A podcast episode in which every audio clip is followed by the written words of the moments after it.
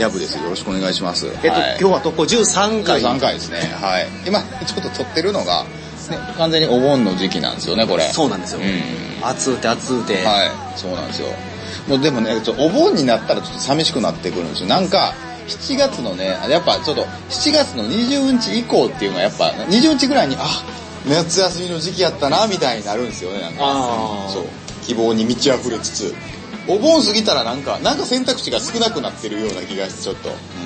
選択肢が減ってくるのと、あとその、やらなかった宿題がどんどんどんどんそうそうそうそう。溜まってきてそうなの、そうなの。うん。で、最後1週間で全部やんねんな。そうそうそう。海プールからプールのみになってくるじゃないですか。なんかそう海がなくなるねんなそうそう、海がなくなるから、そうそうそう。っていうようなね。海プール、海プール、山だったら、もう山はもう多分8月入ったらなくなるねんうん、あ、そうかそうかそうそうそう。そうなんで、お盆でおばあちゃんちとかって。最後になればなるほど寂しいこのご時世、このご時世じゃない、この季節いかがお過ごしでしょうかって、オンエアもうちょっと後か。オンエアは、これ、お盆は過ぎてるから、はいまあ、残暑ぐらい。はい、そうですね、きっと。そうですね。まあ、おうどんでも食べながら、うんゆっくり聞いてもらえたらと思いはい、ますけど。ぜひぜひ今日もね、楽しく、えーお話をしたいな、みたいなことが思ってるんですけれども、はい。前回にね、なんかね、前回特攻の第12回でしたけ？ど、12回の時にね、はい。ちょっとなんかあの一番最後の話が盛り上がっちゃって、ちょっと喋りきれなかったことっていうようなことがちょっとあって、はいはい。なんかそこについてもうちょっと詳しく、ちょっと初めの方で聞かせてもらえたらな、みたいな、あそんなことが思ってまして、はい。ちょうどね、前回がちょっと、おもてなしが過剰、日本ではそのサービス過剰になって、ちょっと、ね、あの、サービスを過剰に提供するのが当たり前になってしまって提供する側がちょっとしんどい目を見てることも多いんじゃないかみたいな。そんな話をこう熱くね、山崎さんからちょっと教えていただいた、そんなような状態だったんですけど、はい。そこでちょっと僕がね、あの気になったというか、あの、聞けばよかったなっていうふうな思ったこととして、はい。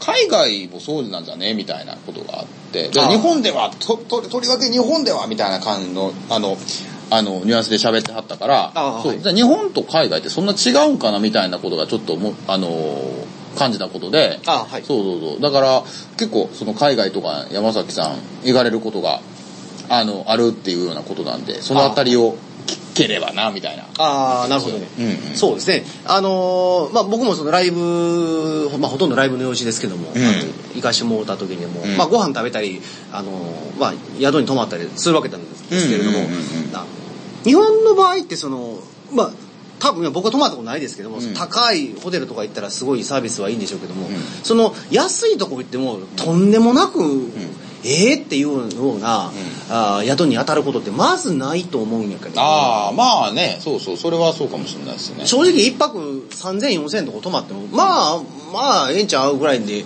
うん。住むことが多いんやけども。まあ、汚いなって思うぐらいですよね、多分そのあぐらい。うん。そんなもんやねんけども、あのー海外に行ったりすると、そのやっぱりサービスのランクっていうのが、うんあのこっちの払うお金だとか、まあまあチップも含めてそうやねんけど、によって全然変わってくるなって思うことがやっぱりよくありますね。うんうんうん。あ、そうなんですね。うんえ、チップ、チップって払うの基本なんですか、やっぱり。えーっとね、アメリカはチップ基本やね。チップは基本。うん。その、それが、ボーイさんとか、なんかその、ウェイトレスさんの人の給料になってくるから、うんうんうんうん。あ、そうなんやね。なるほどね。どういうことや？あのー例えば、えっ、と、チップがないような場合で、はい。結構そのサービス、え安めのところに泊まったら日本では考えられんような感じや、とかっていうのがあるんですか？えーっとね、なんかエアコン壊れとっても、ん。あの、壊れとるから、早起きてくれや、みたいなこと言っても、うん。あんかもう、のんびりのんびりやってきたりとかして、でも多分ね、高いホテル泊まったら、うん。そういうの多分シュッとやってくれるはずやと思うねんよ。そういう、なんていうかな、あの、サービスに対してはこれだけのギャラを払う。うんあの、受けたものに対してはそれの対価を支払うっていうようなことが、よりきっちりシビアに、うんできてるような気がするあ。なるほど。だからもうここでお金払ったからええやんけっていううん感じではないっていうことなんですね。感じではないだから例えば修理するんやったら修理代かかるよっていうようなところが割とはっきりしてることが海外では多いっていうこと。の方が多いような気がするね。そうなんですね。うんなるほど、なるほど。そういうことか。あだからその日本と海外ではそういうようなそのサポート体制が違うっていうこと。体制も違ったりすると思うね。うんそうかそうか。お風呂お湯出ないじゃねえかとかっていうのがあったりとか。あったりとかうんうんうん。そうなんあんましそこででも謝られない。謝られないというか、そんなに店側はい。はい店側がめっちゃ謝るっていうような感じじゃないとこもあるってことですかね。ああめちゃめちゃ謝られ謝られたことはないね。ああそうなんですね。あ出えへんのです。いません行きますぐらいの感じで来てガチャガチャガチャって直して。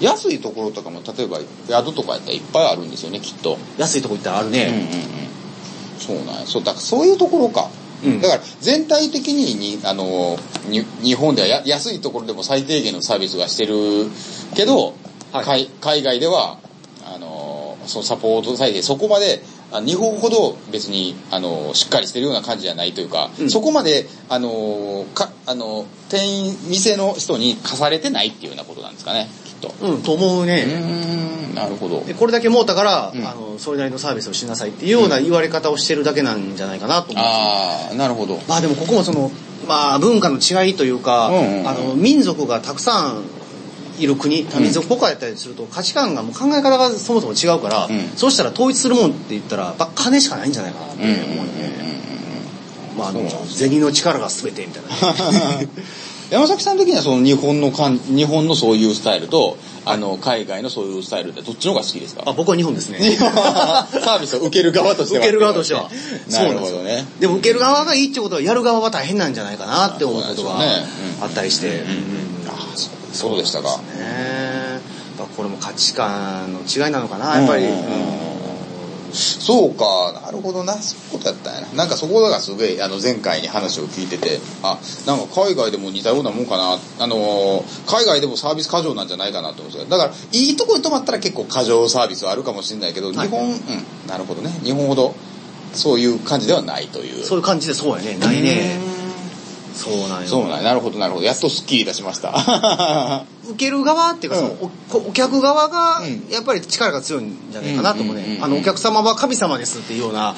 あのことわざみたいなものが日本ってうんあったりする、うんしたりするけども、うん。それが多分そのままどのフィールドにも根強く残ってる文化なのかなって、うん。日本では。だからこうサービスの全体のレベルが平均レベルが高い。っていうのもそういうのもあるような気がするよね。なるほど。海外からの旅行したらじゃあ日本って最高じゃんってなりそうですね多分最高ないと思うよ。そうやね。俺はそんなことないから知らんけど、うん外国は。多分そんな気がする。なんや。なるほど。まあでもこの、まあ、受ける側がうん。心地いいってことはやっぱ提供する側がしんどい、ってなるとまあまあちょっとね音楽の話になって申し訳ないんですけれども、あのやっぱりギャラをうんもらって演奏する、まあまあヤブとかでもそういう人前で演奏する機会っていうのは結構あると思うけど、まあ僕もねちょこちょこありますけども、あのちょっと演奏してよって言われてうん。行くことがあって、あるあるあるある。うん。でもそれってちょっと違うと思うんよね。あそれもあいいですね。いいいい話ですねそれも。そう。なんかね、この、まあ、我々同業者を擁護するつもりないけども、やっぱ叱るべきサービスに対してそれなりの対価を払うっていう。うんうんうんこれを職業でやってるわけやから、うんやヤブはね、しゅまあそうたまにプレイしたりもしますよねそれもましてや曲も作ってるわけですから。はい。まあ、どっちかというと作る、作るのはな、作る方がメインなんで、プレイは僕、本当なんか、おまけ程度なんですけどね。たまに。それぐらいのもんなんですけど。うん。たまにそういうこともあるので、はい。そうなんですよ。でも、その、うん。ちょっと、ちょっと弾いてみてや、みたいな。とか、うんちょっと演奏してやって、山崎さんも、そういう話とかってあるんですか？えっと、僕の場合あんまりない。かな。ああ、なるほど、ね。もうバンドで行って、うん。僕の場合もバンドでやることの方がほとんどだから、うんうんうんこの日でちょっとここであのステージやらせてくださいっていう話をしうんて、はい。現地に行って、うんでそれはギャラ制なのか投げ先生なのかっていう交渉をして、うん。えそういう打ち合わせした上でもう現地に行くから、うん。後でどうこうなるってことはあんまりないんやけど。も、うんうん。ヤブとかの方がまだこう、ふっと言われるパターンが多いよ。ああ、そうですね。はい。まあ、なんか楽しくはやってるんですけどね。まあ、たまに、だたまに、ああ、そんなもんかって思うことも、まあ、ありけりっていうところですよね。そうね、うん。そうですよね。そうなんです、うんだからヤブ側が、うんあ俺ただでええよって言うんやったらまだまあまだやらせてやと、うそうそう、そういうのもあるんですよ、僕。やらせてよとか、そういうのもあって、それはすごい楽しいんですよ。宣伝兼ねて、うんビール、どこがビールいっぱい大手や。まあまあね、そういうことやってんやけどあの、依頼する側がそういう気持ちで依頼ししてるとなると、あの、日本のやっぱ音楽業界全体が衰退してしまう気あがするから。あでも結構多いと思いますよ、今。どっちかって言ったらやらせてあげるよっていうような感じのうんスタンスとかでも、僕のイメージでは多いイメージですね。やっぱりそうなんかなうんうんうん。今でもライブハウスがどんどんあの店閉めてしまって、あの僕らの頃やったらもう有名やった今一回もう一回再開はしてるけども、うん。あの神戸のチキンジョージなんか言ったら、うん。僕ら兵庫県のうん。高校生からしたらもう憧れの箱やったから、そうですよね。一回それも潰れてしまったし、であの大阪のバナナホールとかも、ん。もう閉めてしまったりとかして、あのやっぱり400、500規模のライブハウスっていうのがどんどんどんどん閉まってきてしまってるから、ああいうのがちょっとやっぱ寂しいなっていうか、うん。演奏する人の場所がなくなってきてしまってる。まあそう、どうなん、まあそうでしょうね、きっと、それは。のかな分からへんねんけどね。そうか、でも大規模のとこはなくなってくるのかな。実際にでも足を運ぶお客さんとかもちょっと減ってるんかなと思ったりもするんですけどね。どうやろう。かもしれないね。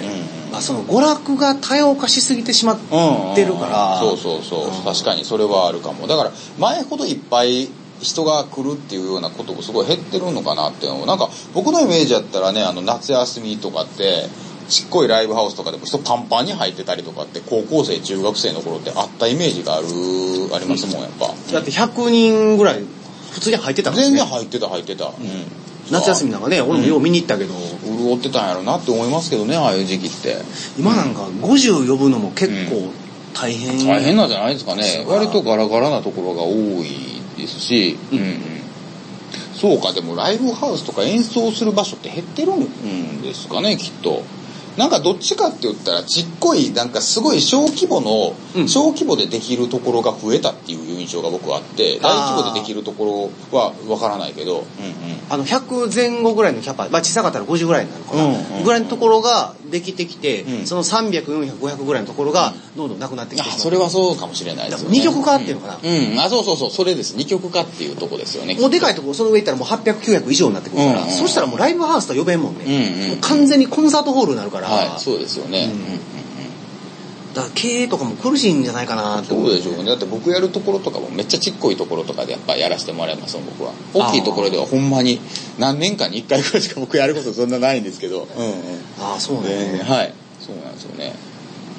どうなんやろな。そうかそうか。結構変わったな、まあ、変わったなって思うことありますよねいっぱい。それは。そうやね。うんうんうん。だその、まあ、昔というか、まあ、僕らがそのちっちゃかった頃、まあ、そのバンドとかやる前の、なんか、頃の話をちょろっと聞いたことあるんだけども、うんうん。昔はライブハウス側が、ええよええよ、もううちでやれよ、ってうんうんもう、うち演奏させてあるから、うん。その代わり、えええバンドやれよ、うん。演奏しろよっていうようなことで、うん。ライブハウス側がこう、ケツを押してくれた、うん。風潮があったみたいなんだけども、うん。今はもうなんか一律その出演料みたいな感じで、なんか3万円だか4万円だかもらって、うんうん。えーで、ノルマを、という形でうん。演奏者の方に貸してしまって、うん。でそのノルマを超えなかったら、うんその全部か演奏者が被る。うんうん。ノルマ超えてから1枚、あの、1000円ずつキャッシュバックみたいな形で、そうするとライブハウスが経営側としてはその、まあ、安定するというか、うん。うん。最大手の大手がやってるライブハウスとかって結構そのパターンって多いですよね最近とか。大手がやってるのそのパターンが多いね。うんでもなんかその、まあ、友達の話聞いたりすると、まあ、アメリカとかはもうイギリスとかもそうじゃないみたいで、ああそうなんですか。とうちでやれ。っうんていう話になって、ん。で、チケット代勝手に、まあ、例えばなんか、あの10ドルだか20ドルだか設定して、ん。えー売れたチケット代は折半やと。うん。でドリ飲みドリンク代はまあもちろん店側に行くうん。というような形で、店側が、じゃあお前ら根性あるから、ううんちでちょっとやってみいや、っていうような形でその3番と4番のうん。そのライブハウスに呼んでやると。いうような形をとってる。ああそうなんです今もそうやってるんじゃない？というあということはどっちかって言ったらそのスタイル的にはそのスタイルだとあのお客さんはその来るお客さんあ来るお客さんをあのライブハウスっていうのはお客さんとして見てて、うん。演奏者に関しては、ういわゆるその演奏者を雇ってるような意識でいてていてるっていうようなかんことですよねきっと。そうやと思うね海外のスタイルで日本のそういう風なノルマ制とかだったら、うん。出演者の方も完全にお客さんとして見てるやんけっていう風見見てるっていう風なのが根付いてるよねっていう話ですよね。そううんうんうん、あそうかそうか。それやっぱスタイルで違いがあるんですよね。スタイルが違う。なんか演奏者的にはやっぱりその海外とかのねそのなんかノルマでうん。あのーお金を取られるっていう風な、まあ、いわゆる搾取されてるような感じにみを感じるようなちょっと辛いところがねありますよねノルマ制のところとかは。そうやうんね、あのーまあ、最終的にはそのバンドを演奏する側の音楽も向上して、うん。ライブハウス側も潤うっていうような仕組みができればいいんやけども、なかなか今みたいにノルマ取っての金額だけもらって、あとは OK っていう風になると、ライブハウス側も、うん。ライブハウスに着くお客さんっていうのがついなくなると思うよね。ああそうですよ。確かにそのライブハウスにねお客さんがつくっていうようなことがあったら、うん。ねもうちょっと変わるかなとは思うんですけどね。そこの箱に着いたお客さんがいれば、その、なん。か知らんけど、うん。あの、とりあえずそこに行こうっていうような人が出てくれば、うんうんあ、あそこのライブハウスが呼んでるからまたおもろいやつ来るんちゃうかっていうことで、うん。そこでまたいろんな音楽を触れることができる、うん。あ岡山県に一軒だけそういう面白いライブハウスやってて、昔のスタイルでやってるところがあって、うんうんちょっとオーナーさんとも話することがよくあんねんけども、うん。まあ、規模として大体今で400ぐらいのキャパなの。あそうなんですちょうど今さっき言ったチキンジョージとかバナナホールとか、つどんどん一回潰れていってしまうような規模のところのライブハウスで、あそうなんですね。唯一、まあ、まともに生き残ってる。あそうですか、うん。へえあそこのライブハウスは面白いんで、うん。ぜひ、あの、もし、あのね、機会があれば、まあ僕は飲みに行きますけども。そうなんですねだからそこはそこのお店のお客さんっていうのがついつくような感じのお店っていうことですよね作るような感じになりそうなんですね。でもね、今の話で言ったら結構難しいなって思うところが、多分、出演するって、出演する絶対数が今少ないから、ハードル自体がすごい下がってるんだと思うんです。ああ、はいで、はい。ハードルが下がった結果、うんお客さんを呼べない人もどう、お客さんを呼べないバンドとかももちろん出てくるじゃないですかあ、出演者とかも。はいで、その人たちがやるにはやっぱりノルマって必要、あというか、やっぱりお客さんを呼べるバンドをうん演奏させる場合ってやっぱその昔の形態でギャラを払って、ギャラを払ってお客さんがいっぱい入ったドリンク代で潤うっていうライブハウスの形式って多分あると思うんですけど、はいはい。単純にお客さんを呼べるっていう風なバンドの絶対数が少ないのかなっていう風に思うこともあるんですよね。そうやね。うんもう、まあ、さっきちょっと僕が言ったような、娯楽の多様化によって、一つのバンドに、まあ、我々その小学校、中学校の頃ってやっぱり x ジャパンとかルナシーとかうんうんうん、ライブハウスを常に超前にしてたようなバンドそうなんですよね。そのね、そう、リアルタイムでもうちょっと経験したかったっていう。だからね、ちょっとじ、世代的にちょっと上やからあんまし見れてないんですよね。ちょっと上になるからね、僕らは。リアル世代ではないからね。そうなんですよね。うんうんうん。そうだよね。そうそうそうそうそう。だから、なかなかね、まあ、難しいところですよね。で、僕も出る側として、そう、意識的にも最近よく思うんですけど、たまにね、ライブとか出た時に、お客さんいっぱい呼ばなあかんなっていう、その意識はちょっと自分もね、低いなっていうふうに思う時は、最近ちょっと気づくところがあったもんで、はいはいそう、まあ自分も反省するところなんです。だから、あの、ギャラをもらってできるぐらいお客さんを呼べるような、うん。ね、そんな活動の仕方をしたいなと。どうせやるんやったらって、うん、そういう部分ですよね。そうやねだから一概に、僕の考えでは一概に、あのーうん、あの、ノルマ制をしてるライブ会場が悪いっていうようなこともなかなか言いにくいかなっていうような、あー結構ね、そういう風なのもありますよね。そうやねうんうんうんっていう風な。もちろん今度僕の話の前提としては、あの、うん演奏者が客を呼ばなくていいっていうことは決してないという。そうなんここはもちろん結構難しいところですよね。そこ難しいところだよねそうなんですよね。でもそうすると、このライブハウス側が、あの、ライブハウスのお客さんを、例えばその、ヤブズ .com のお客さんを連れてくるだけじゃなくて、うん。ライブハウスがライブハウスに着くお客さん、あの、さ、まあ、さっき僕が言ったような岡山のライブハウスに、うん。その箱についてるお客さんっていうのが、やっぱ何人か岡山県の中にもいて、そういう集客の仕方っていう、二方向から、うん。例えばその、今で言ったら、あの、特にまあアメリカの方は、スポーツ業界、あの、野球の方ではよくやってんねんけども、ええその、野球の選手目的で見に来るお客さんと同時に、球場自体を、やっぱりそのアトラクションパークみたいな形にして、球場にお客さんを呼び込むっていうような、スタイああ、ルを。そういうことな。とってあ、だから、ああ、ああ、なるほど、なるほど。うんうん、そういうようなことで、あの、あれか、その演奏会場側を一つのアトラクションっていうようなところ、で演奏会場側にも魅力がね、うんあったら、そう、あの、あるところの方がいいよねっていうこともありますよね。そうそうそううんうんで、そういうことです。そしたら、その、で、そういうマイナーリーグ、ちっちゃいリーグとかでもうんうんう、んお客さんが結構入ってんのよ。うん6 6000人の球場キャパに対してん、大体毎回その、4、5000入るような球場とかあったりしてうんうんうん、でも、ランクで言うと、4軍、5軍、6軍のああ、そうなんだ。レベルでもそんだけ入ってるから、うんうんうんそしたら、あの、例えばその、プロ野球で例えたりしたら、チームが弱いから客が入らへんねうんやんけっていう理理屈が通らなくなるわけだよね。ああ、そっか、そうですよね。入ってくるわけやんかうんそしてライブハウス側が言ったら、ヤブズドットコムの演奏があかんから客はけえへんやんけっていうようなやり方はライブハウス経営者目線で言うと、それは多分経営努力はなってない。ああ、そうか。っていうふうな、見てそういう方、言い方もできるわけだね。ああ、そっかそっか。僕的にはだからそれは自分のじ力不足やからノルマ取られてもしゃあないとかいうふうな結構そんな感じに、うん。あの発想になりがちやったんですけど、確かにそう言われてみたらそうかもしれないですね。う。んあもちろんその演奏者が努力しなくて。するっていうようなことは大前提であってもちろん大前提であって。うんうん。それと同じだけそういうふうな、うんうん。努力の仕方がそのあるかもねっていうことですよね、そうきっと。そうなんですよ。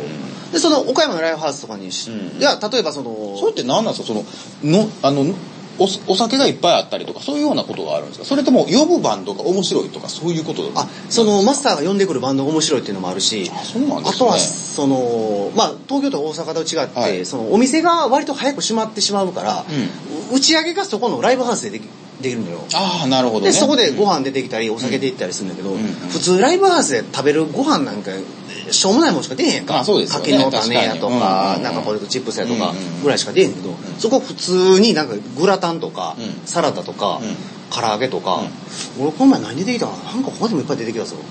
なんか山芋のサラダとかも出てきて。ああ、そうなんだ。それってオーダーするんじゃなくて、一括のお金でケータリング形式で出てくるんですか？その打ち上げで。ケータリングっていうのかなあのって。えっと、そこで、まあ、お客さんも、あの、演奏者と一緒に打ち上げできるんだけど、あの、打ち上げ参加する人って言ったら、あの、また別途その、なんか2000円か2500円かうん食べたい、食べたいよっていうことですよ。うんで、えーワンドリンクかツードリンクついて、うんご飯そこに出てくるし食べれて。ああ、そうなんですね。なでるほど。演奏者の方とうん一緒にこの触れ合える時間があるっていうか。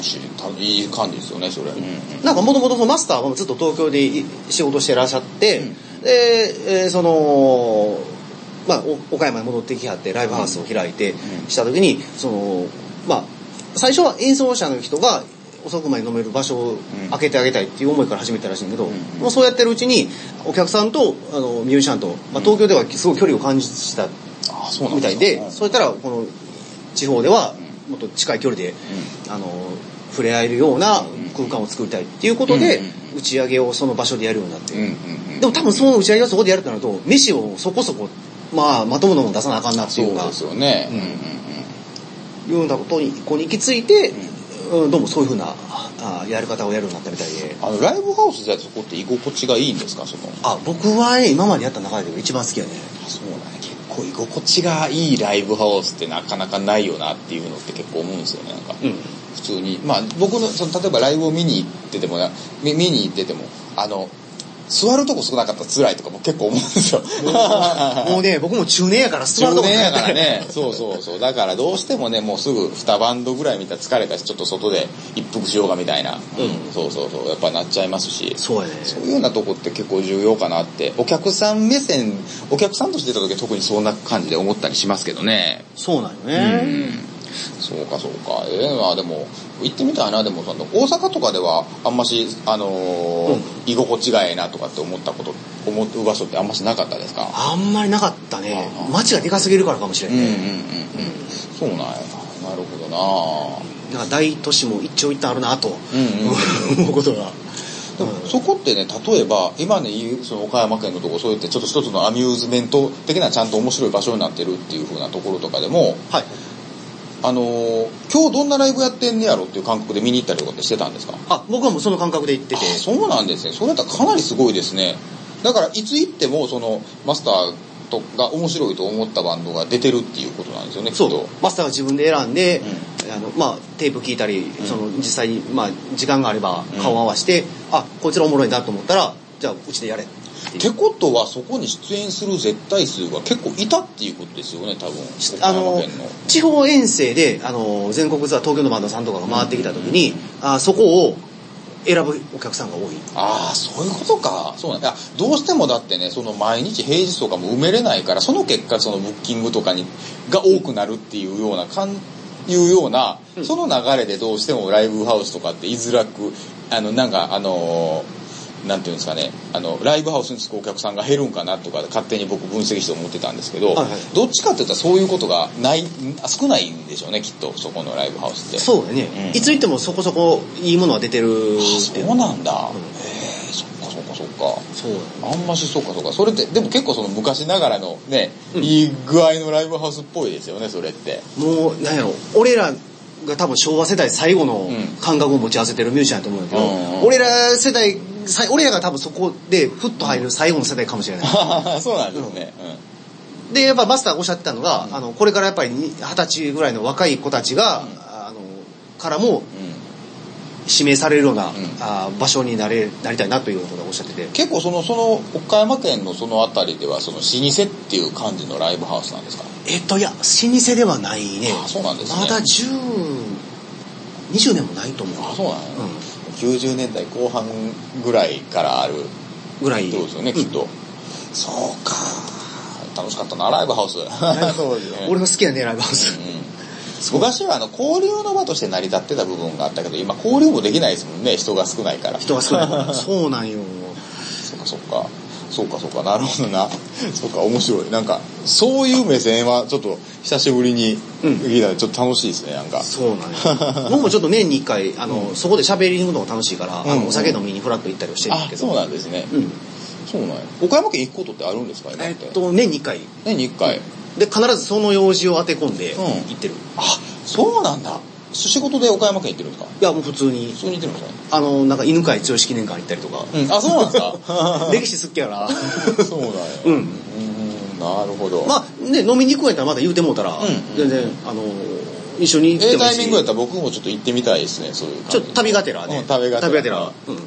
出れへんかな？出れへんよな。あ、どうやろ一回飲みに行って、うんあの、ちょっと顔知ってもうて、うんで、俺の後輩や、言うたら、おう、なんや、あいつの後輩か、って 多分ハードル下がるわ。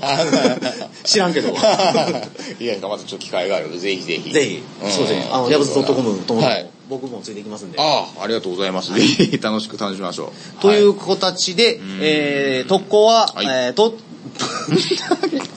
い。はい。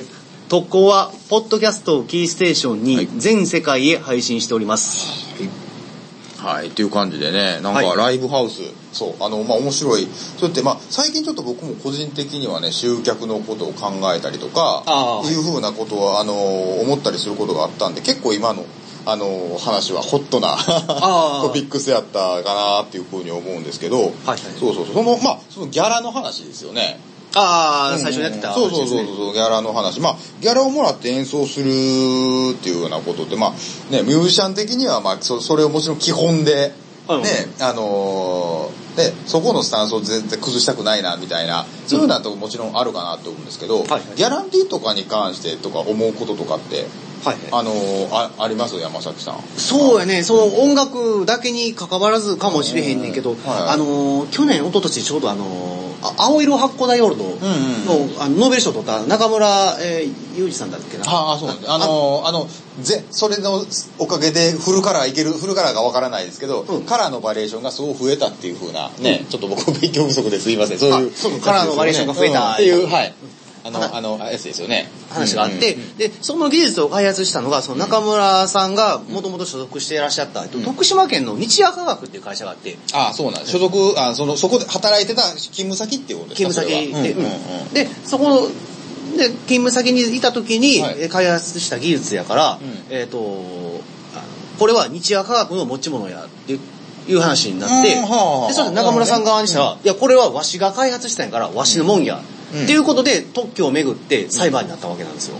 あ、そういうことは、その中村さんが個人的にそれの特許を自分の名前で取ろうとしたっていうことなんですね。取ろうとしてああ、そうなんですね。で、あの、日夜科学側は、うちの会社にいて会社の施設を使ってうん会社の社員として取ったんやから、これは会社のもんやあはあ、なるほどね。最初は、なんか、えっとね、特許料として何万円かなんかを年間支払うかなんかぐらいの話をしてたんやけど、中村さんがの技術はもう、もちろんその、皆さん知ってる通り、ノーベル賞受賞まで行ってしまったから、うんうん。これおかしいじゃないかと。っていうことで裁判になって、うんうんうん。いや、結局その今は中村さん側が勝ったのかな。あ、そうなんですか。うんえっと、へえ200万ドル、300万ドル。ちょっと細かい数字は覚えてないんだけども、うんうん。うんで、その、まあ、判決のその、要点としては、あの、やっぱり、個人にその特許の技術っていうのは、あの、期すべきものであるっていうようんうんまあ、考え方としてはもうアメリカ的な考え方、グローバルスタンダード的な考え方ではあんねんけども、うん。ただ、日本文化で照らし合わせて言えば、うんうん違うのかなっていう。うん、なんか今の話を聞いてたら、うん。僕の意見だと契約期間内に開発したものやったら、それやったらその、え、日夜科学ですか西川科学。日夜科学のもんちゃうっていう風な発想を俺今聞いてたから、うん。どっちかって、え、それを自分で特許取ろうとすんねやっていう方にちょっとびっくりしたのは正直なうん。ところではあるんですけど、えそうなんですね。それって結局どうなんですか？その判決的には、その、うん。特許を取る権利が、その、個人的にうん。あの、その個人に、あの、特許を取る権利が、あの、認められたっていうことで収束したんですか、それって？確かそう個人にその特許料みたいな何億円かなんかを払うっていう話で、あ、それは、え、その特許料っていうのは、それどっから出るお金なんですか？その、か会社から出るんですか？特許料はあれどっから出んのかな、でも会社が国に支払ああの原告に支払うって言ったから、あ、うんじゃあひ被告側に支払いって言ったから、うん多分日夜科学がその中村さんに払うっていう。あ、そうなんですね。うんそういうような形なんだ。うんあ、そうなんや。研究対価として払えっていうようなあことあー、そうなんですねうん。あ、そうなんやうん。え、で、あの、今いらっしゃらないんですか？その会社には。えっと、もう中村さんはもう会社も辞められて、うんで、それからもう日本国籍をもう捨てはって、はあ、そうなんですか？で、その日夜科学とあの裁判で、うんあのドンパチやってる時に、うん。アメリカのどこやったかななんか軍需工場だったかな。なんかアメリカのそのどっかの企業が、ううちに来いやと、うんうんうん。そうやったらあの年間あのえ何百万ドルかなんかの研究費を保証してある、うんうんうん。でその代わりそのアメリカの軍の組織やから、うん。日本人には出されへん。っうんうん。ていうことになって中村さんは純粋にもう研究者として、うん。もっと研究を突き詰めたいってことで、うん。もう結果もう日本国籍を捨てて、うん。今はもうカリフォルニアのあのそそのなんちゃらいう企業で、うん。あの今も研究活動しててもうずっとアメリカにも住んでらっしゃるみたいだけども、あうん。うん。なんかね、僕の日本人的な感覚だと、うん。そういうことがあるから、うん。そういうことがあるから、その開発したネームバリューっていう風なところで、うんあの、なんていうの、技術は会社のもので、そのネームバリュー、め名声とかが、その別のところに高い、なんていうの、たいい条件で移れるっていう、このネームバリューがいいもんなんじゃないかなっていう風な発想だったもんで、うんそうかそうかそうか、そういう風な権利主張になるっていう風なのもちょっと、うんなんかちょっと、あの、新鮮ですね、なんか。うん。こうなんかあのグローバルスタンダード的なうん考え方をされてたのが中村さんだああ、ったなるほどね。でその、まあ、特許この技術こここに関しては日夜科学時代のもんやけども、んそのノーベル賞っていうような、んそういううし受賞者ということで、ネームバリューがついて、んえーそれが名富となり名声となっていくんじゃないかっていうのが多分山のあそうそうそうそう。うんうんうん。しそうそうそう。どっちがええ悪いかっていうのは俺は別にどっちもありやと思うんですけども、山崎さんどっち寄りです？僕の場合はでもこの会社にいた時に会社の、だこの日夜科学と中村さんが社員一社員でやった時中村さんにがどう契約してたかにもよるね、ああ、そうですよね。契約内容ですよね。うんそこがあ曖昧になってるんやったら、うん中村さんの言ってることが、うんまあ筋は通ってるなと、うんうんうん。やと思うよねそうね。確かにその契約がね、あの、囲まれてたらね、うんあ、また違うかもしれないですけど。そうねんんんそうだよね。でまあ、日本人的な感情で言ったら、日夜科学、日本のもんなんじゃないかなと思うんやけども、でもこれだけその、企業同士、多分ミュージシャンでも今海外に出て行ったりすることも多いし、うんうんうん。ネット、インターネットでも何もでも海外に行けるから、そういう風になってくると、外国、世界中で通じるような考え方みたいな契約的な観念っていうのを持ってないと、多分今後同じようなことがまた起こりうるとなる。うんうんうんそうすると技術がどんどん日本から出ていってしまうような気がするよね。ああ、まあそうなりますよね。だって今回も完全に技術が外に出ていったパターン出ていったパターン。出ていったパターン、なおかつ金を取られたっていう。そうよね最悪の状態やから。うんうんうん。確かにね、そうですよね。そうなんよ。でこの中村さんって方はかなりじゃあそのあたりは勉強してあったっていうか、もともと知識っていうか気にしてあったところなんですかね、そういうふうな契約やったりとか権利やったりに関してはね。権利やったことを、うん、勉強してはったかもしれへんし、うんあとはその、なんか、弁護士さんとかなんかがついて、ここは主張した方がいいんじゃないかってなったりしたのかもしれんし、うんその、いいタイミングで、その、アメリカの企業からオファーが来て、うん。えーそういうふうな、あアンテナを張ったりとかね。張ったりしたのかもしれないし、そうなん。真相はね、ちょっとわからないんやけど。そのあたりでも必要ですよね、こうやってちゃんと、あの、うん。ね、知識として持ってたりとか、ね、ちょっとね僕もちょっと不勉強なもんで、ちょっとそこは気ぃつけななとは思うんですけど。そうだね。やっぱこううんミュージシャンってこの法律とか訴訟とかっていうことに関しては結構やっぱり普通のし、えー仕事してる人以上に、うん。あの神経って張っとかないといけないまあね、そう、あの、じ自分のね、自分で看板背負うっていうようなスタンスでやるのはね、うん。そういうことですよね。そうだよね、その著作権をしっかり自分で管理するっていううん。意味では、あね今もそのファンキー末吉さんがあの、ジャスラックと、うんうん。あの著作権の,、ん。あの公正な分配をめぐって今ずっと裁判されてるけども、爆風スランプの人？ああそうです。爆風スランプの人です、はいはい。うん。今はもうほとんど北京に住んでて、う仕事の拠点がもう中国にあるから、うん。日本にはあんまりいらっしゃらないのかな。そうなんですね。うん。なるほど。そうなんですよ。それでちなみにどういう風な、あのーバトルなんですか？えっ、となんか今ジャスラックのなんか著作権の収入の分配庁はなんかあの包括契約っていうのがあって、はいはいはい。そのジャスラックが指定する、ん。あの曲目があって、うん。そこに登録されている曲に対して、うん。えーえー著作権を分配しますみたいな、うんうんうん。登録に対してなんかその細かい分配方法はちょっと俺もはっきり覚えてないんだけども、つまりそのあれですよジャスラックがはい。その使われた楽曲の,、はい。あのお金を徴収して、うん。徴収する代行をアーティストの代わりに徴収しますよっていう風なのが、そのジャスラックの、ジャスラックの、うん。うんやり方なのかな何でしたっけジャスラックって。日本音楽著作権協会でしたっけ？あそうそうそうなんかそういう感じですよね。の、あのー仕事なんですよね。仕事をそうそう、それに対して対して、うん。ファンキーさんはえそのジャスラックの選んでる曲目っていうのが、うん。あの昔ながらのやり方で、そのサンプリング抽出して、うん。多分こんだけこの曲は有名やから流されてるだろうっていうような形で曲を選んでるみたいだよねあそうなんですか。おおよそというかその統計でやってるってこと統計でやってて。あなるほどなるほど。例えば、えっと、流行りやったらあのあの AKB48 の曲、うん。これは有名やから一番流れるだろうと、うん。うん。で、えー x ジャパンこれ再結成したから多分流れるだろう、うん。みたいな形で、あの曲目をリストの中に入れていって、うんうん。でそのリストをある程度作成するわけなんやけどもでそのリストに入ってない曲も出てくるわけだよ、うんうん。あのヤブズ .com の未発表の曲だとか、アルバムの入ってる曲のなんかん。一部の曲を、ん。がそのジャスラックの登録にないものとかが出たりするとそれに対してはその曲がどこでかけられても、うん。例えば俺が、うん。あのーパーティー会場に行ってピアノで演奏しても、ん。ヤブのズドットコムの方には著作権が流れないという。ああ、流れない流れない。うん、それは、うん。来たことないでしょ？ないないないですないです。ないでしょ？知らんけど俺も。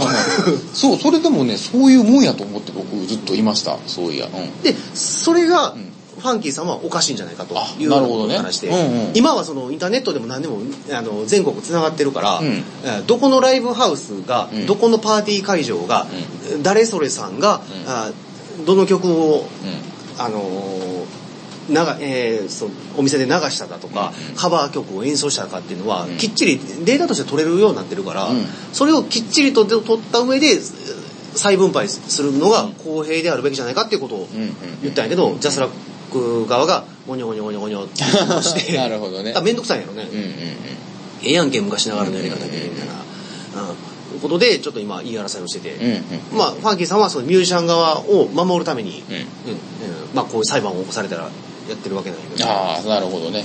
かなり話題になってますよね、このお話ってね。ネット上ではかなり話題に、うん普通の多分ニュースでもあの産経新聞とかも出てたんじゃないかな、うんうんうん。うんそうなんや。そうなんですよなるほどね、なるほど。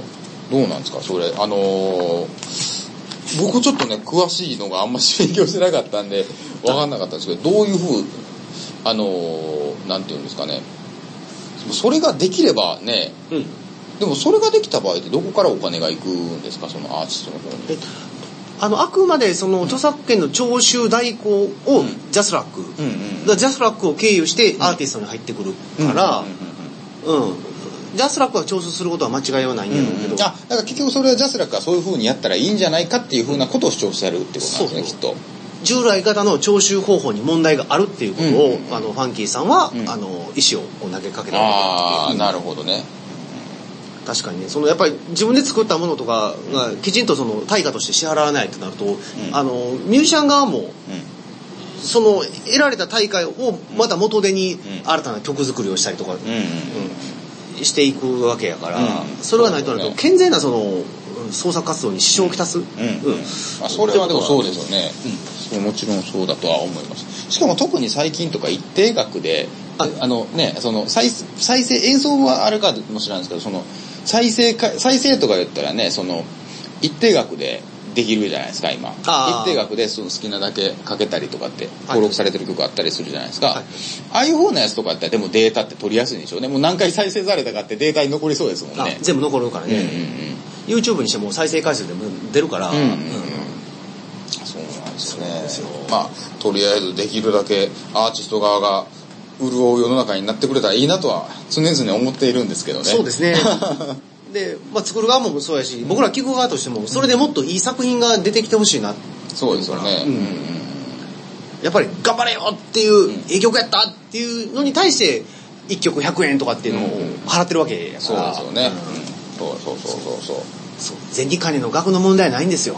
この金額にあの思いがこもってるんですよね。そこをね、やっぱりみんな忘れてないでやりたいなと思いますねそうです。よね。特にまあ、特にお金の話で言ったら、そのやっぱその CD 売れた売れへんっていう風なところとか、結構そのあたりばっかりね、重視をしてるもんで、はいどこでかかっとった分のお金が入ってくるっていうような感覚ってあんまし意識したことがなないですね、僕も。ああ、そうなんですね。やっぱそのめっちゃ売れてる人とかっていうめっちゃ有名な曲を持ってる人とかやって多分そういう風なことをね、意識するような環境にあるんかもしれないですけどねあ。そうですねだからそのね、弱、弱小なものにも意識する機会がね、できればいいよなみたいな。そうやね 自分みたいな、はい、そういうような感じですよね。そうなんですよ。決着とかつきそうなんですかね、そういう風なお話って。着？えでもどうなんかな？そのジャスラック自体も大きな組織やから、うんそそこに一個人のミュージシャンが、うん。あの喧嘩をふっかけてるわけやから、うんうんうん。ああどうなんかなでも行く末はちょっと見守りたいなと思うけどね、お一方じゃなかったですよね、確か。えっとそうはね。えっと江川法人さんとかも、うんあのベーシストのね、うん江川法人さんとかももうあのファンキーさん側について、あお前のケツをしたるっていう。ほんで結構なんかアーティストの人たちとかもね、なんか賛同者が。ね、いっぱいいたりとかっていう、うん。そういうふうなことみたいですよね。そうなんですよ、いい世の中になりますようにと。とりあえずアーティストにとってとは勝手には思ってるんですけどね。そうですねんうんうんでゆくゆくはあのリスナーの側にもいい曲が提供して徐々にね、そうやって楽しくね、なったらいいかなと。うんそう楽しい、うん、うまいこと回ってたらいいかなと。うんそうですね、うなんか今日ちょっと今回真面目な話になりましたけどもだいぶ真面目にいっちゃいましたね。ちょっと特攻らしくないんでね。まあでもたまにはいいんじゃないかなと。そうですね。思いますねいません、なんか、うん、割と興味のあるネタですね、これの。まあでも大事なことですから、はいはいはいこういう意識を持って皆さん日々、あの、曲を聴くなり、えーはい演奏依頼してなりして、していけたらと、していただけたらという感じですね。そうですね。はいえーあと、まあ気楽に飲みに誘ってくださいと。そうです、そうです、そうです。ちょっと演奏してや、と。あれ？おかしい。さっきの初めのやつ変わってきたんちゃうか？酔うたら俺とかやりそうやからあな。全然やる、全全然やるって言ったらあれやけど、楽しいもんね。そうなんよ。そうドラムセットあんの？みたいな。うんあったら、あ、あるやんみたいな。うんそうそうそう。やるやるってなりますもんね。うんうんうんまあね俺絶対やりそうやわ。問題提起しながら僕もね、僕もやっちゃうかも、やっちゃう方かもしれないんでね。そうなんですよ。まあ、お酒は楽しくできろうと。そうですよね。です適量とまとめるとまとめ、まとまった。それで本当にまとまった。そうそうそう。まあね、だから、その、あの、アーティストの方が損した気分にならないようなね。そうですねまあ、アーティスト側は多分損した気分にならへんような形でプレイできたらっていう風なね、考えてる人たくさんいると思うんでね。そうですねそう、まあ、僕たちも演奏するときちょっと損ししないようにね、はい気分的に損しないようにできたらという感じで、あと美味しいお酒を飲みたいというようなことでね、そうですね。はい、在住3回を終わろうかと思います。ありがとうございます、どうも。えー、お相手は山崎と、はい、えー、ヤブでした。失礼します。あありがとうございました。好きに走ってきたけれど